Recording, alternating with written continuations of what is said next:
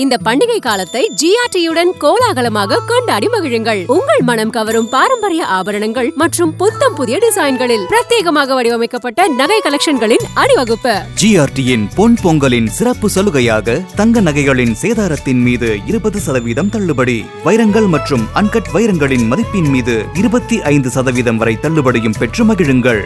நிபந்தனைகளுக்கு உட்பட்டது. GRT jewellers சுப ஆரம்பங்களின் ஆரம்பம். விகடன் வழங்கும் டெய்லி நியூஸ் பாட்காஸ்ட்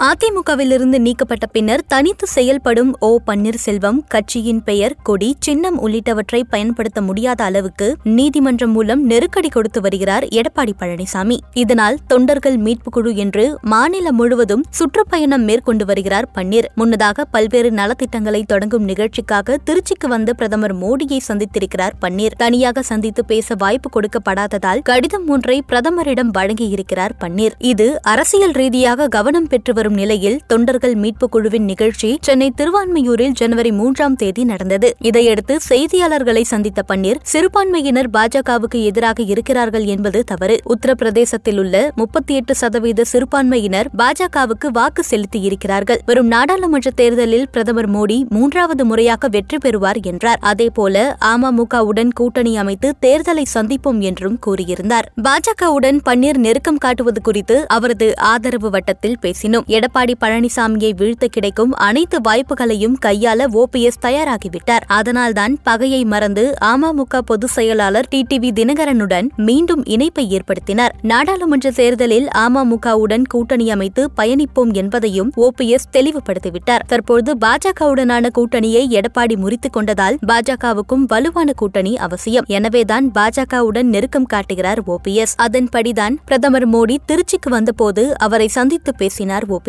எந்த நிலையிலும் டெல்லியின் கையை விட்டுவிடக் கூடாது என்றுதான் ஓபிஎஸ் தெளிவாக இருக்கிறார். ஆனால் டெல்லி அப்படி நினைப்பதாக தெரியவில்லை. எங்கள் தரப்புக்கு தேர்தல் ஆணையத்தின் எந்த அங்கீகாரமும் இல்லாத நிலையில் நாங்கள் கூட்டணி அமைத்து தேர்தலை சந்திப்போம் என்று ஓபிஎஸ் தொடர்ந்து கூறி வருகிறார். கூட்டணி அமைக்க முதலில் கட்சி வேண்டுமே. ஒருவேளை கூட்டணிக்கு ஆதரவு என்ற நிலைப்பாட்டில் சீட் ஒதுக்கப்பட்டால் எந்த சின்னத்தில் நாங்கள் போட்டியிடப் போகிறோம் என்பதே மில்லியன் டாலர் கேள்வியாக இருக்கிறது. தேர்தல் அரசியலை மனதில் வைத்துதான் தனி கட்சி தொடங்க ஆலோசிக்க தெரிவிக்கப்பட்டது தனிக்கட்சி தொடங்கினால் அதிமுகவுக்கு உரிமை கொண்டாட முடியாது என்று மறுத்துவிட்டார் ஓபிஎஸ் ஆனால் கட்சியே இல்லாமல் யாருடனாவது இணைந்து தேர்தலை சந்தித்தால் எங்கள் நிலைமை இன்னும் மோசமாகிவிடும். ஒரு சீட்டுக்கு மேல் பங்கீடு செய்ய மாட்டார்கள். அதுவும் அமமுக அல்லது பாஜகவின் சின்னத்தில்தான் போட்டியிட முடியும். அப்போது அதிமுகவுக்கு உரிமை கொண்டாட முடியாது. இதை ஓபிஎஸ் புரிந்து கொள்ளவே இல்லை. தற்போது பிரதமருடனான சந்திப்பில் கூட ஓபிஎஸ்க்கு தனியாக சந்தித்து பேசும் வாய்ப்பு கொடுக்கப்படவில்லை. இது குறித்து டெல்லியிடம் கேட்டபோது அரசு நிகழ்ச்சி நிகழ்ச்சிக்காக பிரதமர் வந்திருக்கும் இடத்தில் அரசியல் சந்திப்புகள் வேண்டாம் என பிரதமர் நினைக்கிறார். அதேபோல தொடர் நிகழ்ச்சிகள் இருப்பதால் சந்திக்க நேரம் கொடுக்கவில்லை என்று கூறியிருக்கிறார்கள். ஆனால்